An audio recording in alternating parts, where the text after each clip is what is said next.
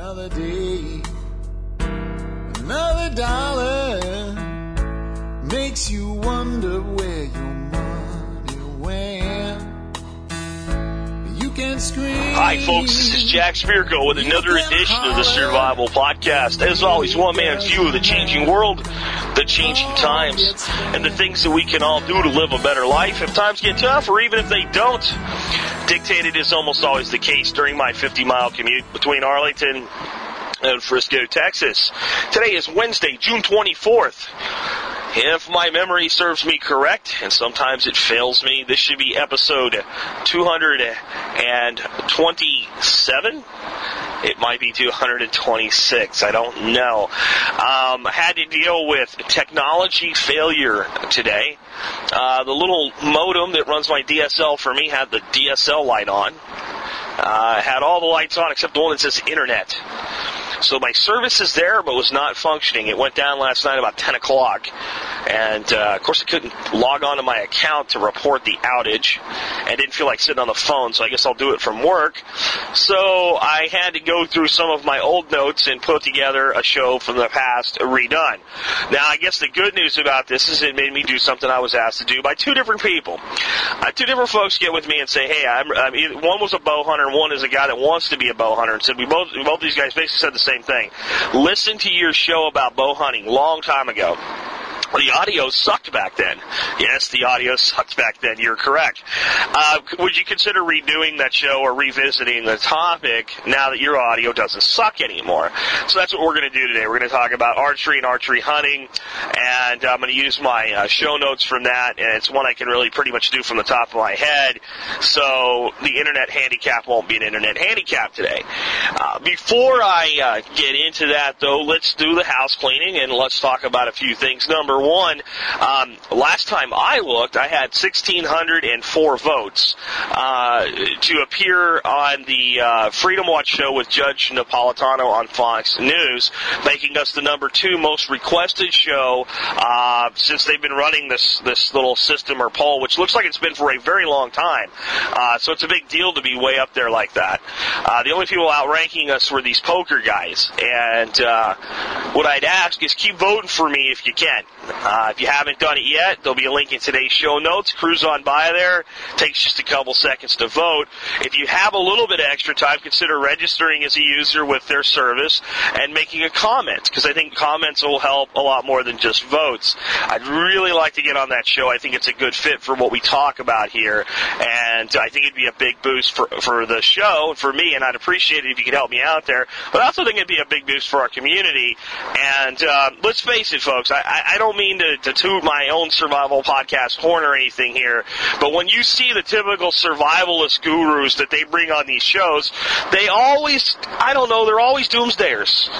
And, and, they always seem to do more harm than good. Hannity recently had one on. People asked me what I thought of it.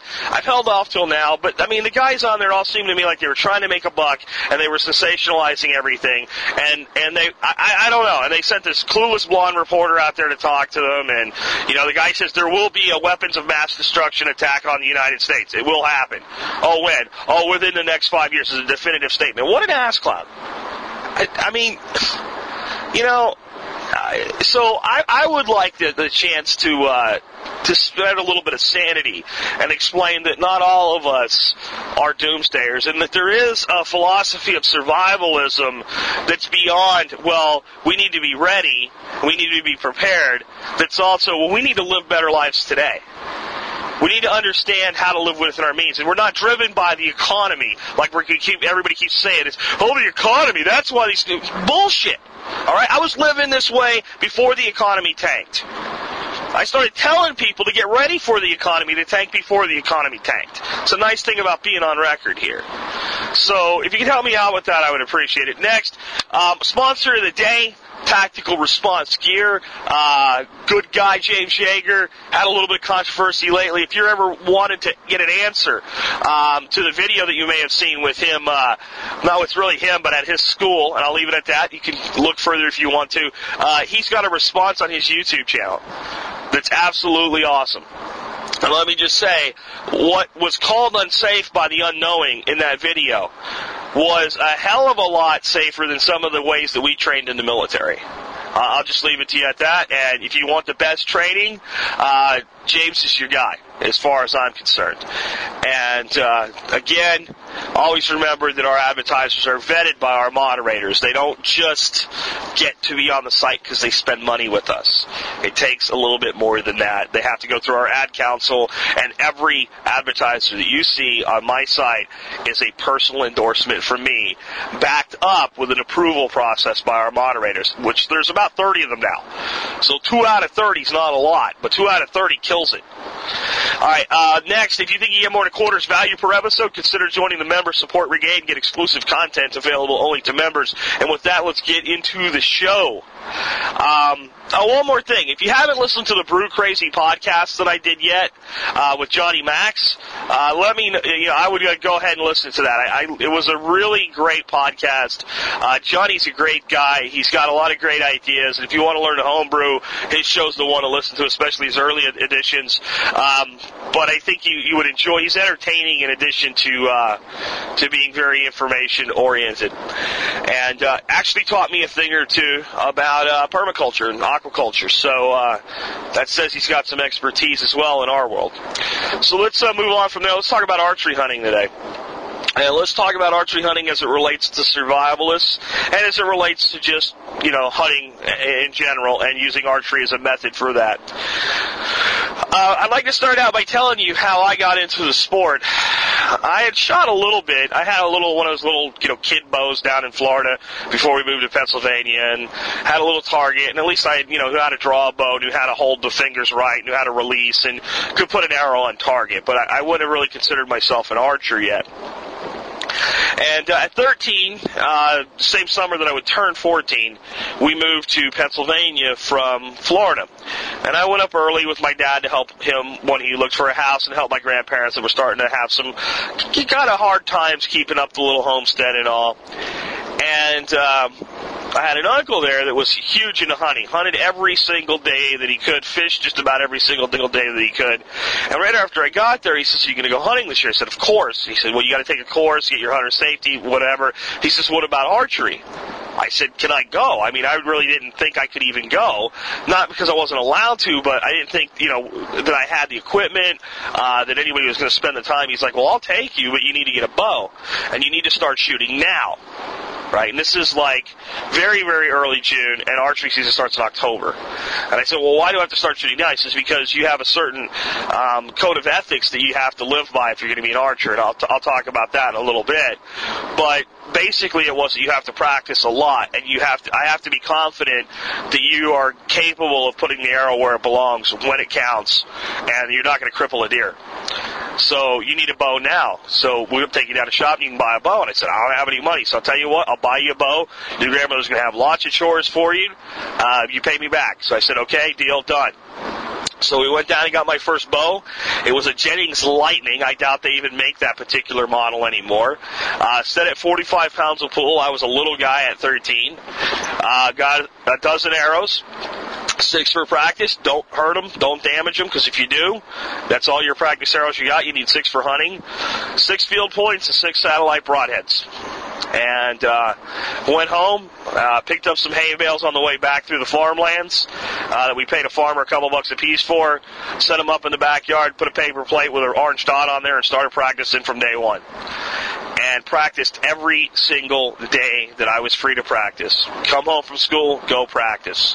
You know, during the summer we'd work all day. I'd go practice when we got done working. I'd get up in the morning, practice a little bit, and I got very, very proficient with the bow over that period of months. And uh, actually, the second, or no, it was the third day that I was in the deer woods hunting. I took my first deer. It was a doe, you know, small, 120 poundish doe. Um, but I was proud. I was so proud of that, and I was hooked. And I was hooked for the rest of my life. And since then, I've shot quite a few deer with the bow, and uh, some other large game, medium game with the bow, and I've shot a lot of game with with the rifle.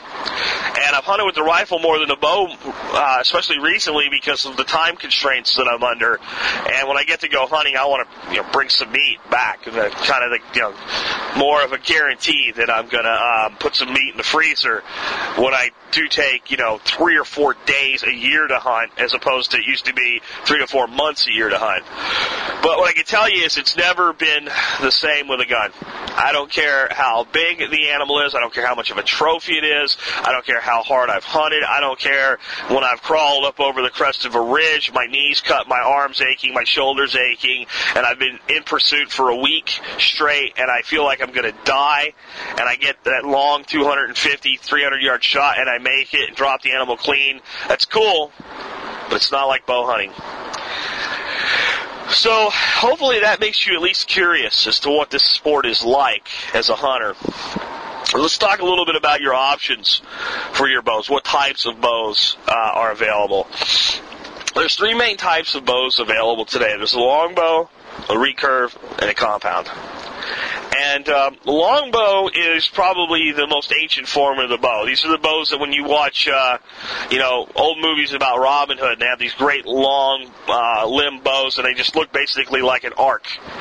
Uh, is an arch, I guess maybe is a better way to describe that. But they just kind of bend from one, they bow out, and they bow back, and that's it. And there's a string connecting the two. Um, longbows have a, a really huge history, uh, used by a lot of uh, armies in the past. The archer is not really part of modern warfare. Uh, I'll talk about that a little bit when I talk about uh, broadheads and what it would be like in modern warfare with modern archery equipment. I think it would be uh, kind of horrific, actually. And uh, but I mean, the longbow was the tool of the warrior and the tool of the hunter. And various versions of the longbow and the lengths have ranged from very, very long to relatively short. But we basically call anything a longbow today that's just got straight limbs, uh, no pulleys, and a string connecting those two straight limbs. The recurve was kind of an improvement on the longbow. And there are longbows that have huge draw weights, and there's longbows with relatively mild draw weights. You can say the same about recurves. But what the recurve really allowed the, the bowsmith, the bow manufacturer, the bowyer to do was to build a shorter bow with an equal pull weight. Because the recurve, and a recurve are these bows, no pulleys, again, it's just limbs, but you see it starts to kind of arc back or bow back, and then you see the limb kind of reflect back out right at the end. And uh, that's allowed lighter bows. Well, I wouldn't really say lighter because usually they're laminates and they actually have some more weight to them, but shorter bows with with with fairly heavy uh, draw weights, and usually you can get some fairly light recurves as well, and that's one of the big advantages for the hunter or for the survivalist is weight. And then last and uh, certainly not least, because most modern archers use these, is the compound bow. The compound bow is the one that you see with the pulleys and the cams on it, and it looks like it has multiple strings, but it's really one long string that weaves in and out uh, of these pulleys there's there's two chief advantages to a compound bow. One is you can generally get a hell of a lot more speed with modern compounds and the cam actions that they have at an equivalent draw weight. So um, a 50 pound compound will generally shoot an arrow faster than a 50 pound recurve or a 50 pound longbow. And the other side of that is that you get what's called a mechanical advantage. So yeah, you're pulling 50 pounds on that 50 pound bow or 70 pounds on that 70 pound bow right until about halfway through the draw. And when those pulleys roll over and the mechanical advantage is applied, you'll have let-offs that go anywhere between some bows at 30% at the low end to as high as 60 to 70% let-off. So let's say it's a 50% let-off bow and I pull 50 pounds, but I have to hold the, the draw back for a while. Um, or even just if I'm holding it back briefly, at that anchor point, um, I'm under a lot less stress because instead of holding 50 and releasing 50, I'm holding 25 and releasing 25. So those are your three bows. I won't go deep into them because I can do a whole show just on those types of bows. But let me say that there's uh, there's a special thrill for the primitive archer using the longbow or even the recurve and shooting instinctively. And uh, it's up to you where you start. I can make a case for starting with instinctive shooting and a recurve, or a longbow, and I can make a case for starting with a compounded instinctive shooting, and I can make a, sta- uh, a case for starting with anything with uh, sights on it. I personally first learned to shoot with sights, and I'm going to tell you if you're going to be going out in a relatively short period of time, a couple months, on your first hunt, um, you'll probably be more confident with sights. And confidence is going to be key because putting an arrow into a hay bale at 20 yards is pretty simple, and you'll learn to do it pretty fast. Having your heart in your throat, shaking, sweating, being sure the animal hears your heartbeat because you hear it so loud, while the animal twitches and moves and you're waiting for that one perfect opening, and putting the arrow where it matters then is another thing. And uh, I think that sights give the archer more confidence in that situation. But I wouldn't fault you for taking either uh, stance. It's kind of like the old conundrum: Do you teach a kid to drive first with a stick shift or an automatic? Teach him to drive a stick; he can do anything but you're already taking your life in your hands out there on the road with him. You're giving him more things to think about. You start out with an automatic. All he's got to remember is brake and accelerator and steering wheel and signal right? Don't worry about clutch, which gear to be in, downshifting, upshifting, pulling out, stalling, thinking you can pull out, stalling out the vehicle, burning out your clutch on you, you know, all those different things. So you can make a case either way, and I don't think you'd really be wrong either way. Then the other option, I think an option that a lot of archers, especially traditional archers, see as kind of cheating, and I think it's mostly people that have never actually used one, is a crossbow. And uh, what I mean by that is a lot of people think that if you have a crossbow, it's like having a rifle with an arrow. And I'll talk about some realities of ranges here in a bit. But let me just say the crossbow is a good tool. Uh, a lot of states that don't get enough archery hunting activity are starting to allow the crossbow. Arkansas is allowing the crossbow during their entire archery season. When we move there permanently, I will purchase a crossbow. I may, in fact, do that this summer and start playing around with it uh, because of some uh, injuries that I sustained while I was in the Army. Archery hunting is also a challenge for me now because I have some pretty bad shoulder injuries, and I might be able to shoot for a week, and then I'll pull it just the wrong way, not quite the right uh, way when I'm pulling the bow back, and I can aggravate that injury, and it'll cause me pain for up to a week. And uh, I don't like to take that risk anymore. So for me, uh, because kind of a, a small disability, I may be better off when I have the option actually hunting with a crossbow and it has its own advantages and disadvantages. But what are the advantages of all of these methods, longbow, recurve, crossbow, compound bow. Uh, number one, especially for survivalists, and, and for hunters this is true too, they're silent. They do make a sound. They make a surprisingly loud amount of sound, but it's not a disturbing sound to wildlife. And if you're not keyed into what it is, um, you you really don't take it to be anything. And what I mean by that is, if I've hunted with partners and a partner's 150 yards away, and when they take a shot, you know they took a shot 150 yards away. You know it. You're like, oh, he took a shot. You know, then you're listening to hear if you're a crash. Did he get his deer? So there is a sound there, but most people would never even notice it. And most animals might flinch from it, they might flit off a little bit from it, but they're not going to run away. It's not like firing a gunshot where you have that loud thunderous crack, and everything for a half a mile is like, okay, I know where you are, and I'm not going there. In fact, I've seen when you shoot a deer, I've seen deer that are far out in the outskirts, not realizing they'll kind of run a little bit when the animal shot runs, but then nothing happens, and they'll kind of stop. And I've seen them, you know, do the foot stomp and the head bob and kind of come back in, almost as they're curious, like, okay, this doesn't seem like a threat. What the hell was that? So for the hunter, if you if you do miss, or if you're in a place where you can take two deer and you put a deer down, you've disturbed the area less. And for a survivalist, you're less likely to give away your position. Um, number two, they are deadly. And they are deadly in ways that I think most people who have never used them and never seen what, what an arrow does to a medium to large game animal do not understand. I have shot deer 3006, 308, 3030, 35 Remington, 357 Magnum, 44 Magnum in the chest, all those calibers. And I've seen them do massive damage to the lungs. I have never seen them do the type of damage that a four blade broadhead passing through both lungs with a dead center lung shot does. It's absolutely phenomenal what happens to lungs, especially if you don't get a pass through and you get that arrow that goes in and then that arrow stays in there and kind of moves around in the lungs.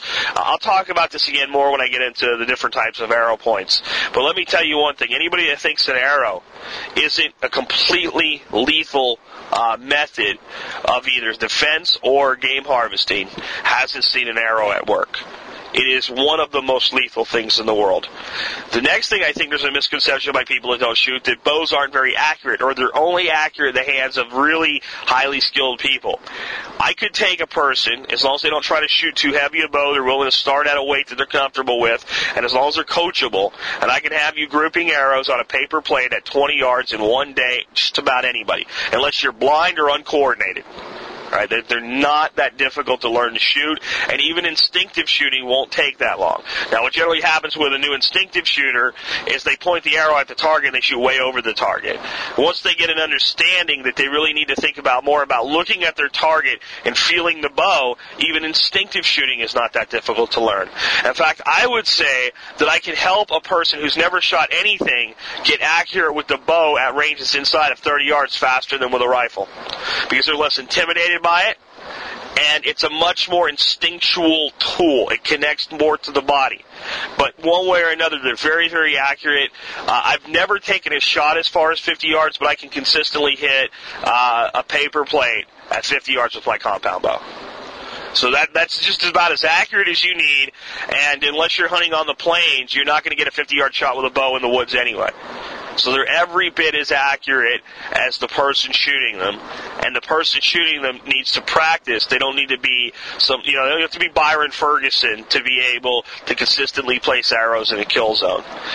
Uh, they have a decent effective range, and this is where I'll bring up a little bit about the uh, the uh, crossbow as well.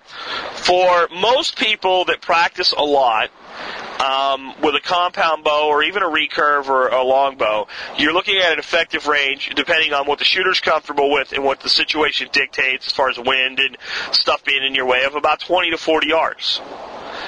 And there are a lot of people out there that can shoot 50 yards with a bow and do it at game and do it consistently and they're comfortable with it. And there's some that can shoot further. I've seen guys on, you know, the outdoor channel take pronghorn out of a blind at a watering hole at 70 yards with a compound bow.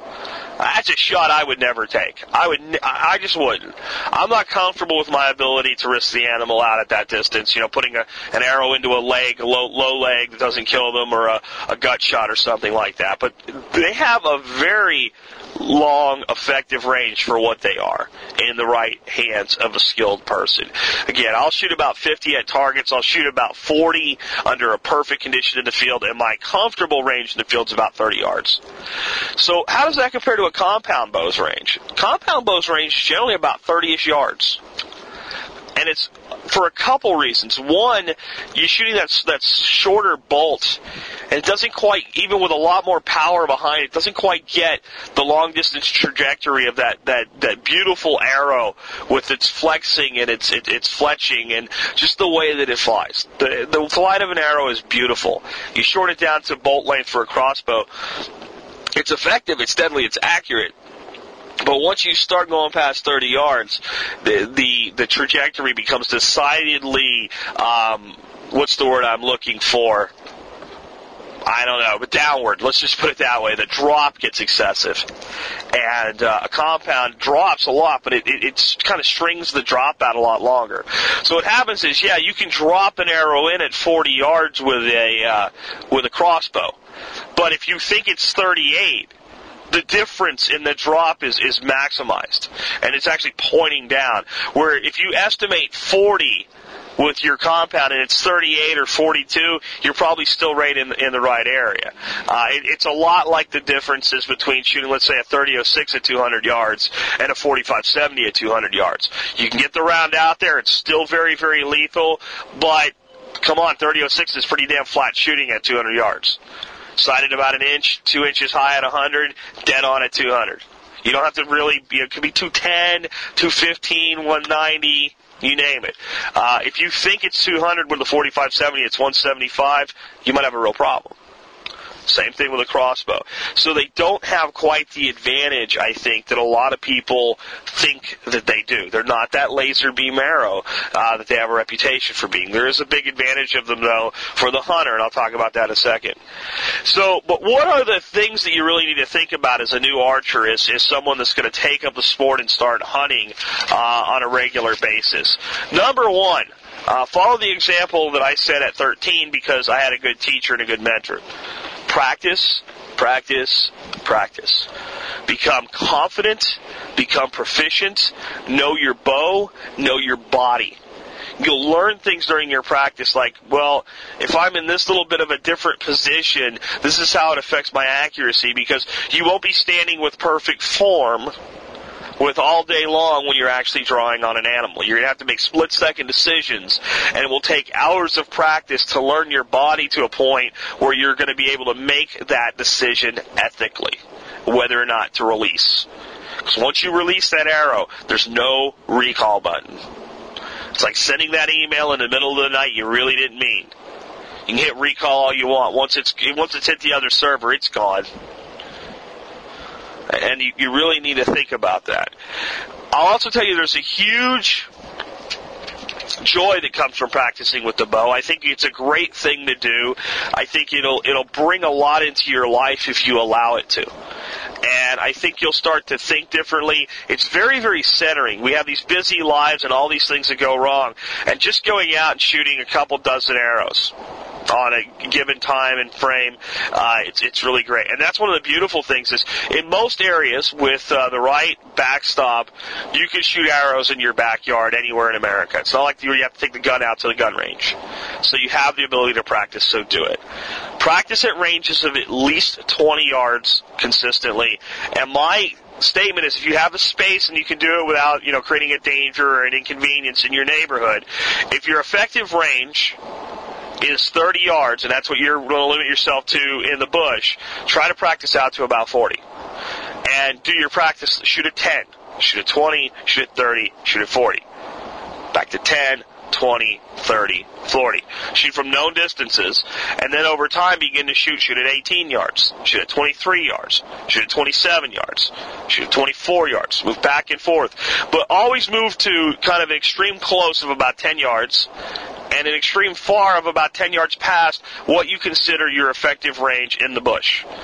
One, if you ever get like the opportunity of a lifetime and you're right at that effective uh, maximum range, you'll be a lot more in tune with whether you want to actually do it or not. And two, if you can shoot decent at 40, you'll shoot really good at 30. Everything looks a lot closer to you, uh, feels a lot closer to you. And by moving around, you'll get better at estimating ranges. Number two, with your practice, at some point you got to elevate yourself if you're going to be a tree stand hunter. Shooting from the ground and shooting from a tree stand are not the same. We used to set up hay bales behind the house to shoot off the roof, and uh, shooting off the roof is entirely different. The arrow travels entirely different. You one thing with an as an archer, you have to visualize the arrow passing through the vitals. You don't just see the point of impact on the deer. Where's the arrow going to go? Hitting the, the deer very low, uh, which would look like maybe a heart shot. Um, when you're high up in a tree and the deer is relatively close, let's say six yards from the bottom of the tree, you may pass under or over the heart and get very little of the lungs because that arrow is pointing down. So you have to visualize where the arrow goes in and where the arrow comes out and how it will intersect the insides of the deer. So you need to get familiar with the anatomy of a deer or a bear or an elk or whatever it is that you're hunting. You need to get very, very familiar with the internal anatomy because you're not shooting the surface, you're shooting the internal organs. And a bow won't do the things that a bullet will. You don't want to hit an animal dead center in a shoulder plate trying to angle through uh, a bow back into the lungs. Where if you do that shot with a, you know, a 3006, it's going to bust that shoulder, smash through, get into the lungs, and, and anchor that animal because that shoulder blade's gone. Uh, you can hit that that shoulder blade with a bow, and it may get deflected and may cause a very serious but non-lethal injury, and end up with an animal crippled in the woods. And that's the next thing I want to talk about is the ethics of bow hunting. You have to understand When you stand in, a, in the deer woods, or you stand anywhere, and you have an animal on the other end of that bow, and you're going to release it, and you're going to let that arrow fly, you're letting a scalpel fly through the air at hundreds of feet per second. In fact, you're letting, you know, let's say you got a four blade broadhead, you're letting four of them fly. It is a great killing tool. That's what it is. It's a killing tool. But unfortunately, if you wanted to torture someone or something, it's an incredible tool to create a massive amount of damage that's non-lethal in the wrong area. An arrow in the leg, that deer's not going to see the other side of winter, but it's going to see a long time and a lot of pain and a lot of misery. Gut shot, if you don't hit the liver and hemorrhage them out, you could look at days or longer of complete misery. I know that when I was a kid and I was learning to shoot and then I went out on my first hunt, I didn't care if I missed. I didn't care if I didn't get a deer. There was one thing that I damn well wasn't going to do. I wasn't going to take a shot if I had any doubt because I was going to make damn sure that I never crippled an animal. And to this day, I've never crippled an animal. I have more pride about that than any animal I've ever taken. And I'm going to challenge you, if you're going to become a bow hunter, please think that way. It's a tremendous amount of responsibility that you take on your shoulders when you go out and you take flying knives into your hand and you realize the damage that you can do with them. There's some unique challenges to bow hunting too that I think really kind of make it what it is and make it special. Um, one is hunting from tree stands and blinds.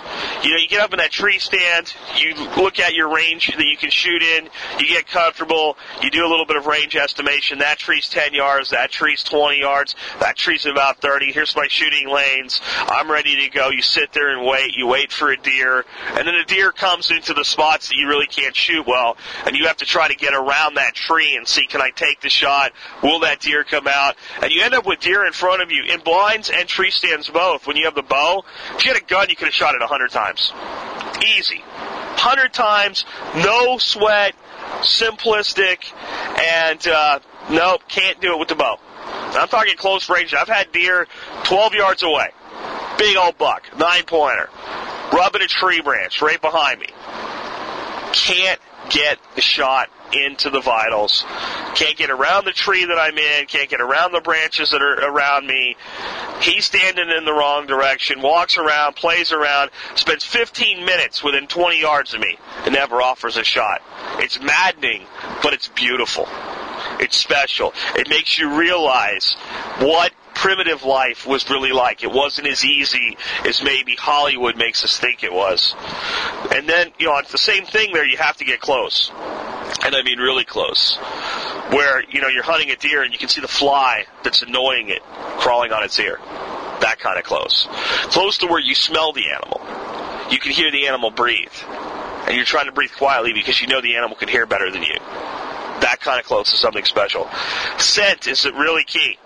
Um, you know, if you're a gun hunter, you should worry about not, you know, smelling. You should keep your clothes clean and all. But with archery, that animal's nose will give you away. So we used to do things like I'd pack all my clothes into a tub or a bag, and I'd throw a bunch of pine needles in there with them. This is the days before cover scents and things like that. We had cover scents. We didn't have like the scent blocker, scent, scent eliminator stuff. So you drive out and actually get dressed before, right before you walked in the woods, so you didn't have any um, unnatural scents on your clothing. And it was still you still have to pay attention to the wind and things like that. So uh, it, it's it's it's way different than than having you know a 300 yard range when you take it down to a 30 yard range. Especially hunting animals like deer that know that they're being hunted, that have evolved to avoid the predator. Um, getting qu- caught on the draw is probably the biggest challenge. If you think about this, deer comes in. At some point, you have to take the bow and draw it. And it's generally not when the shot's there. It's generally you have to estimate, okay, he's going behind that tree. He's got his head down. He can't see me. This is the time that I'm going to get the bow up and back. And it- it's going to give me a minimal amount of time that I'm going to have to hold the draw because as you hold the draw, your muscles start to fatigue, things start going on your head, your focus gets too locked in, all these things go on. So you don't want to be back with the bow for 30 seconds. You want to be back with the bow for five at maximum if you can if you can pull it off. A lot of times it ends up being 30 seconds. So he goes behind that tree and you pull the bow back. Sometimes what happens is he just stays there. You got a big old oak tree blocking the vitals. And he just stayed, he oh, didn't you're there. He doesn't have any idea. He's all happy. He's there eating his acorns and chewing his leaves. And you wait, and you wait, and you wait. And then all of a sudden he picks up his pace and he goes way too fast to take a shot. But he's not in a hurry. He just felt like, oh, there's something good to eat over there. And he ends up behind a bush. And now you're still stuck with the bow back. That's one way you can get caught. And that's just being stuck. But getting caught, truly caught, is the other way. And uh, let me get this, let this truck pass me so you guys can hear me here. God Almighty, you're noisy. Anyway, um, and that is when you go to draw the bow. And uh, as you draw the bow back, you make a sound, you make a noise, or he catches your movement out of his left eye, and you get the head locked on you, and you got eyes locked on you, and he knows you're there. He doesn't know what you are because you're camouflaged. You've got your head net on. You're way up in the tree. You're not where a human's supposed to be. The wind's right. He can't smell you, but God, he knows something moved. And he locks onto you, and you know you're busted. And you just, I'm gonna hold out, I'm gonna wait, he's gonna forget I'm here. And then he starts, he puts his head down, and he brings it back up. He starts doing the head bob. And he starts doing the foot stomp. Deer are big on this. They start stomping their feet. They're trying to get you to move. And in some ways, it's comical, and you're trying not to let the bow down. You're trying not to flinch, not to move, not to make a sound. And at the same time, because of this little comical act, you're trying not to laugh. And you almost, once you're busted, you almost never get another chance. Once in my life, I've gotten another chance, and it was uh, it was with a doe and a fairly young and maybe that's why I got another chance. But I let the, I just went ahead with her busting me, and I let the draw down so that I stopped fatiguing my muscles very very slowly. And then she did her comic act for a while, and I just closed my eyes so I didn't watch her, so I didn't laugh. And uh, eventually I opened my eyes, and she had kind of forgotten about things and went back on, and, and eventually gave me another shot. This happened one time, and I've been bow hunting since I was 14, and uh, I'm 37 in August so it doesn't happen often. That's the big advantage of the crossbow. You don't have to draw. All I have to do is bring it up like a rifle and shoot it, and that is the big advantage. And that's something that crossbow hunters that say it's just as challenging often fail to acknowledge. Because it really is a huge advantage, and at a close range shot, even if you're busted, as soon as they put the head down and they're not locked on, you don't have to worry about them flinching on the on the on the air on the arrow. And I've seen deer jump arrows, folks. I've seen them hit their belly and watch an arrow go over their back. They are that fast. With a crossbow, put that head down for a second. Boom, I got you. All right. So there's the advantage of your crossbow. That's the big one. Um, another one is. Uh, tracking down a shot deer. It's uh, it's it's something that you know you kind of have to bring those tracker skills that our ancestors all had back out. Uh, sometimes it's easy. Sometimes you shoot a deer. And uh, the woods are open enough. They're not. It's not. It's maybe later in the season. There's enough leaves off the trees, and you watch them, and you see, and they fall over, and they're dead. Uh, a lot of times, though, a deer might even be 70, 80 yards only from where you shot them, and it's it's hard to find them. Uh, they blend in with the brown leaves on the ground in the fall, the green over over you know over top of them. You don't just see them, uh, especially if they land in a way that kind of the white uh, outline of their tail or whatever doesn't show, and uh, it can be challenging to find them, even with well placed arrow and good blood. So this is my advice to you: never, never, ever I don't care if the, if the deer goes, and I've had one went about 15 yards and fell over. Look at the ground between where the shot is and where the downed animal is. Learn to look for sign on a shot animal because one day you're going to need it. One day you're going to put that arrow where you think is perfect, and it's going to be good enough to put them down, good enough to kill them. They're going to go 120 yards on you. You're not going to see where they go down, and you're going to need that skill. So hone that tracking skill. Look for blood. Always carry toilet paper in the woods because you might need it, right? Just for what toilet paper's for. But it's also a great way to mark blood sign. As you start to follow a blood trail, to put down a little piece of it anywhere you see blood, it'll suck the blood up and make it very, very visible. Uh, good high-powered flashlight for when you have to track after dark. Deer blood shows up very good after dark. And even if you're sure the animal's down, give them at least 10 minutes. 20 is probably better to bleed out so you don't walk up on a raging, dying animal that comes at you because you can, and it has happened. The other big challenge is time. Bow hunting takes a lot more dedication and time than rifle hunting. That's why I don't do it as much as I used to. Um, so for the time challenged individual, uh, it's it's a lot harder of a thing to do. Time is also an advantage though. How could that be? Um, a lot of states might have a rifle season of two weeks or four weeks. Texas, we have a huge long season. There's so many deer, and uh, they're in such unpopulated areas all across the South. It's like four million deer in the Texas herd. So Texas is not really that big a deal, but like in Pennsylvania, uh, when I was a kid, uh, buck season with the, with the gun was two weeks. Archery season was uh, about six. So you get a lot more time to hunt, so that offsets it. On arrows, I won't go deep in that today because again, that could be an entire show if I wanted to do the archery podcast. Uh, but basically, you've got carbon, aluminum, and wood are your three big ones today. Um, a lot of like traditional archers like to use a wood shaft, and I think there's some beauty there, and there's there's something special about it, and uh, connects us to our roots. But you step up into the compound world, and it overpowers wood. Uh, It just can't handle the stresses of some of the speeds. I guess there's some arrows that could, but you're probably better off shooting carbons or aluminums. I've shot both carbon and aluminum. I, I really got to tell you, I think carbons are a lot flatter shooting, um, and I like them overall as far as their speed and uh, impact a little bit more. But I, I really don't think they matter that much. Um, I think carbons are less likely to bend and break.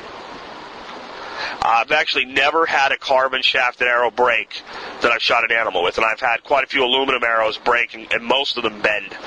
So I think you get more longevity out of your carbons. Um, what to do as far as getting set up, I'll talk about that in a second.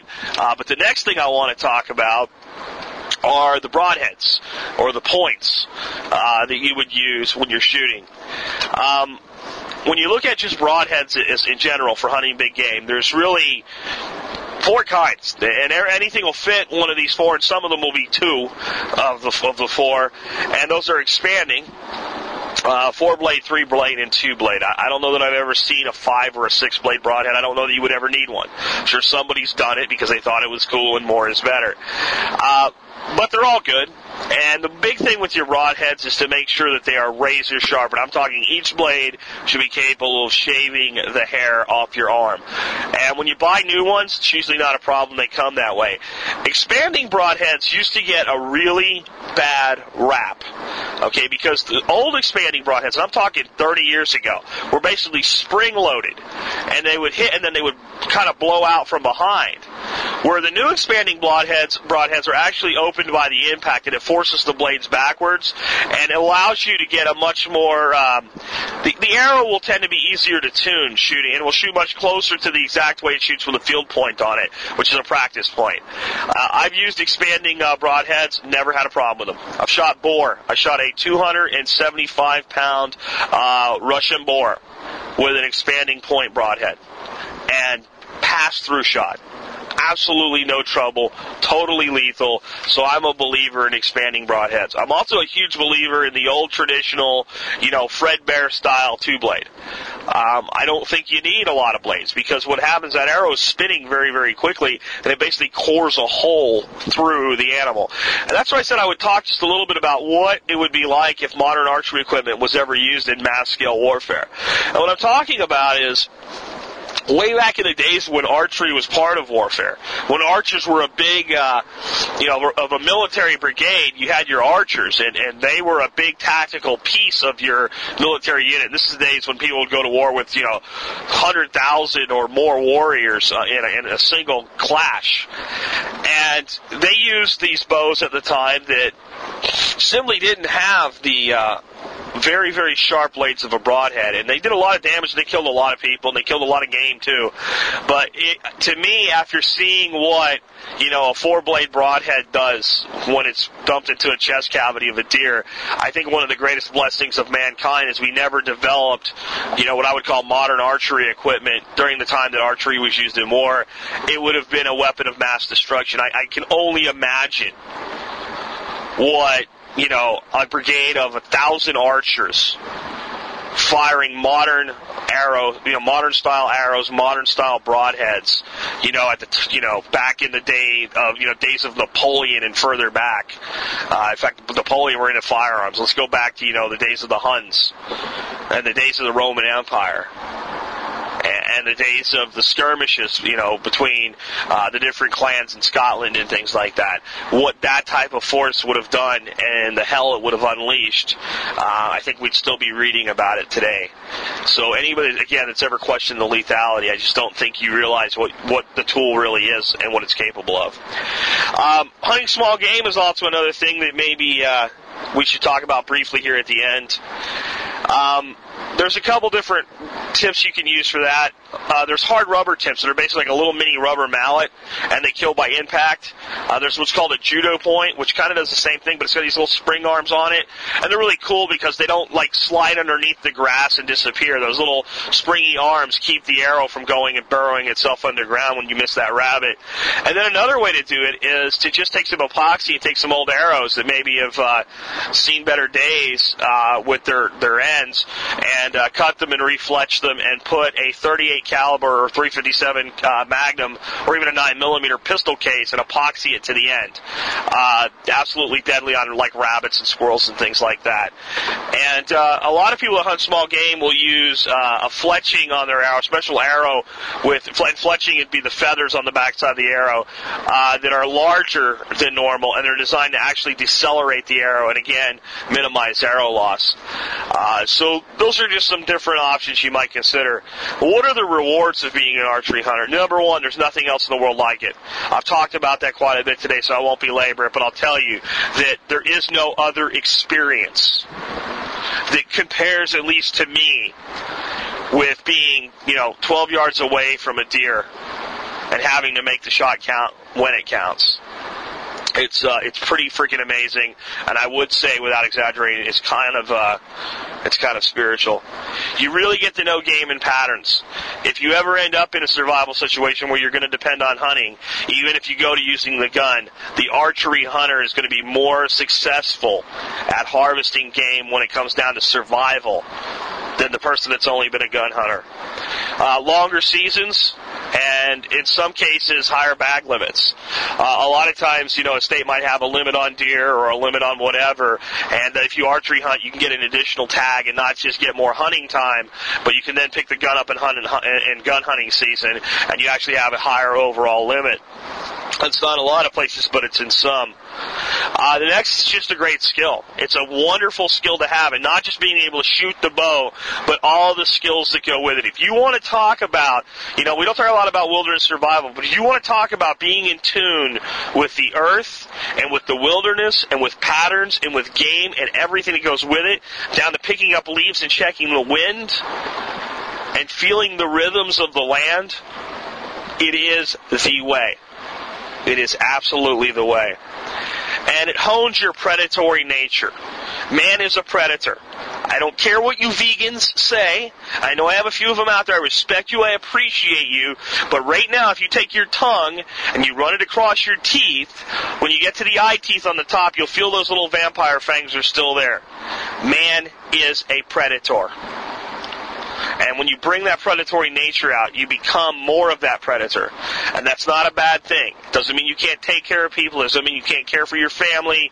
Lions take real good care of their cubs. But they are cold-blooded predators when it comes to feeding themselves. And I think being a predator the right way, as, as it is your nature, will make you a better survivalist. So how do you get started? I mean, I gave you a lot of stuff today, probably too much for one podcast, but you know, I want to give you a little bit of everything because I won't talk about this subject that often. Um, But the first thing I can tell you is go to a good archery shop, a good bow shop. Even if you want to save some money and buy a used bow, go buy a used bow. That's fine take it to the archery shop and say, look, I want to buy accessories from you. I want to pay you to tune it up. I want to get a noose. Buy a dozen. I don't care if the bow comes with arrows and, and rests and everything else. At least if you go to an archery shop and ask for advice, buy a dozen arrows from the guy. All right, put some money in his pocket because his advice is going to save you a lot of grief. Be clear when you go to your bow shop what your goals are. If you're going to be a target shooter, that's one thing. If you're going to hunt, tell them, look, I'm not interested in all these big stabilizers and everything. I want to make my bow as, as, as, as practical for hunting as possible. Um, talk to your bow shop guy about using a release versus using your fingers. Some states don't allow you to use a mechanical release unless you have a handicap. Some states they don't care if you use a mechanical release. I don't think a mechanical release is that big of an advantage as a hunter, except when it gets really cold out and your fingers hurt and it's harder to hold the string back. And I think that's when a mechanical release is a huge advantage. But I would say learn to shoot Apache style three fingers first. Get a good glove, get a good arm guard, go out there and learn to shoot with your fingers first. You may decide it's all you ever want to do. Um, next piece of advice I have, go light with your bow at first. If you go out and buy one of these compounds and it has the ability to adjust, let's say from 45 to 70 pounds, don't crank it right up to 70 pounds. Have a guy at the bow shop set it at 50 pounds for you. You can always go back and turn the power up later. All right, learn to shoot by learning form. And let me tell you something, a 50 pound bow is all you need for hunting whitetail deer anywhere in North America. You know, in, in the beginning, when you're a new hunter, you're not going to be taking those really long shots anyway.